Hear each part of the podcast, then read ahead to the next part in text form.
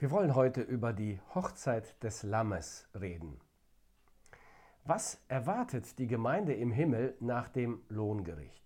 Wenn die Noten verteilt sind, die Tränen getrocknet, die Belohnungen feierlich vergeben wurden und dann beginnt das größte, das aufwendigste, das herrlichste Fest, das das Universum je gesehen hat die Hochzeit des Lammes.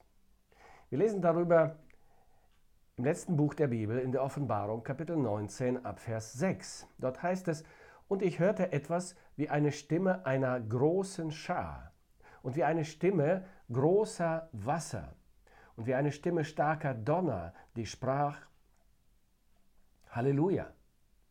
Denn der Herr unser Gott, der Allmächtige, hat das Reich eingenommen. Lasst uns freuen und fröhlich sein und ihm die Ehre geben, denn die Hochzeit des Lammes ist gekommen und seine Frau, seine Braut hat sich bereitet. Und es wurde ihr gegeben, sich anzutun mit schönem, reinem Leinen. Das Leinen aber ist die Gerechtigkeit der Heiligen. Und er sprach zu mir, schreibe, selig sind, die zum Hochzeitsmahl des Lammes berufen sind. Und er sprach zu mir, dies sind wahrhaftige Worte Gottes. Es ist die ewige Identität der Gemeinde, Braut und Frau des Königs Jesus Christus zu sein. Sie ist die ewige Königin des Himmels. Die Gemeinde ist die Braut des Lammes, so wird sie in der Offenbarung genannt. Und die beiden verbindet eine heilige Liebesbeziehung.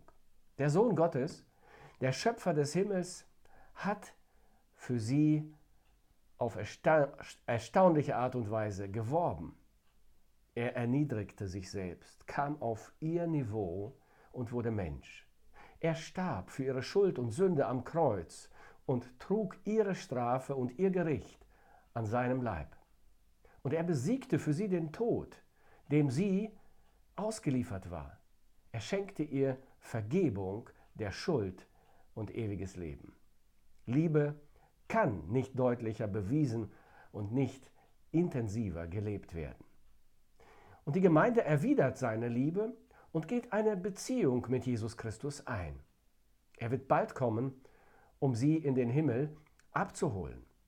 Und die zwei werden dann im Himmel ihre Hochzeit feiern und ihre ewige himmlische Ehe beginnen, die niemals enden wird. Uns scheint es so zu sein, dass unsere Ehe hier und jetzt auf der Erde die eigentliche Ehe ist. Und die Ehe der Gemeinde mit Christus, das ist nur eine symbolische Ehe. Nur ein Gleichnis oder ein Bild. Aber es ist genau andersherum. Genau das Gegenteil ist der Fall. Nein, die Dinge sind nicht immer so, wie sie zu sein scheinen.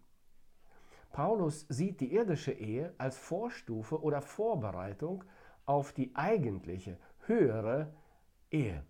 Er sagt im Epheserbrief Kapitel 5 ab Vers 31, ich lese nach der neuen Genfer Übersetzung, deshalb, so heißt es in der Schrift, wird ein Mann Vater und Mutter verlassen und sich mit seiner Frau verbinden und die zwei werden ein Leib sein.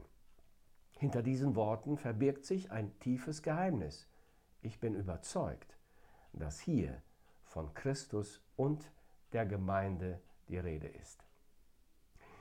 Die Ehe zwischen Mann und Frau auf dieser Erde ist ein Symbol, ein Hinweisschild auf unsere ewige Vereinigung mit Christus in einer himmlischen Ehe. Wenn die eigentliche Realität eingetroffen ist, dann sind Symbole und Hinweisschilder nicht mehr erforderlich. Randy Alcorn sagt in seinem Buch Heaven, zu diesem Thema Folgendes. Die irdische Ehe ist ein Schatten, eine Kopie, ein Echo der wahren und eigentlichen Ehe. Wenn die wirkliche Ehe mit dem Hochzeitsmahl des Lammes beginnt, werden all die menschlichen Ehen, die darauf hingedeutet haben, ihren noblen Zweck erfüllt haben und in die eine große Ehe, die sie symbolisiert hatten, hineingenommen werden. Natürlich haben wir viele Fragen, wenn es um die himmlische Ehe geht zwischen der Gemeinde und Christus. Besonders wir Männer können uns schlecht mit der Rolle der Braut identifizieren. Aber vermutlich denken wir hier zu sehr in irdischen Kategorien. Bei dieser einen ewigen wahren Ehe geht es um die Einheit und um die unzertrennliche Verbundenheit der Herzen und der Seelen, um die Einheit des Geistes und auch des Leibes mit Christus. Die irdische Ehe veranschaulicht die engstmögliche Beziehung zwischen zwei Personen, die ihr Leben miteinander teilen. Wir werden mit Christus so nah, so intim, so eng verbunden sein, wie es in der engsten Beziehung auf Erden, eben der irdischen Ehe zwischen Mann und Frau, niemals möglich war.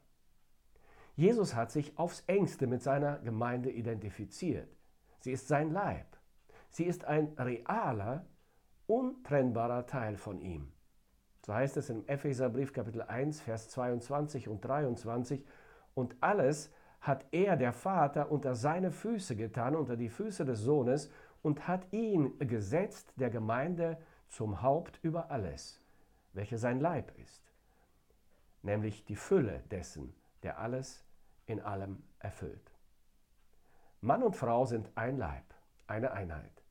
Der Mann soll in der Ehe das Haupt, der Leiter sein, indem äh, er die Frau anleitet und sie sich ihm unterordnet. Der Mann soll sie lieben und für sie sorgen, sie beschützen und versorgen. Wenn jemand meine Frau angreift, der greift mich an. Wenn jemand meine Frau ehrt, der ehrt mich. Wir sind eine unzertrennbare Einheit. Genauso, nur zu 100% real und vollkommen ist die Beziehung Christi zur Gemeinde. Sie ist sein Leib, seine Braut, seine ewige Frau, die mit ihm auf dem Thron sitzt und die neue Welt Gottes mitregieren wird.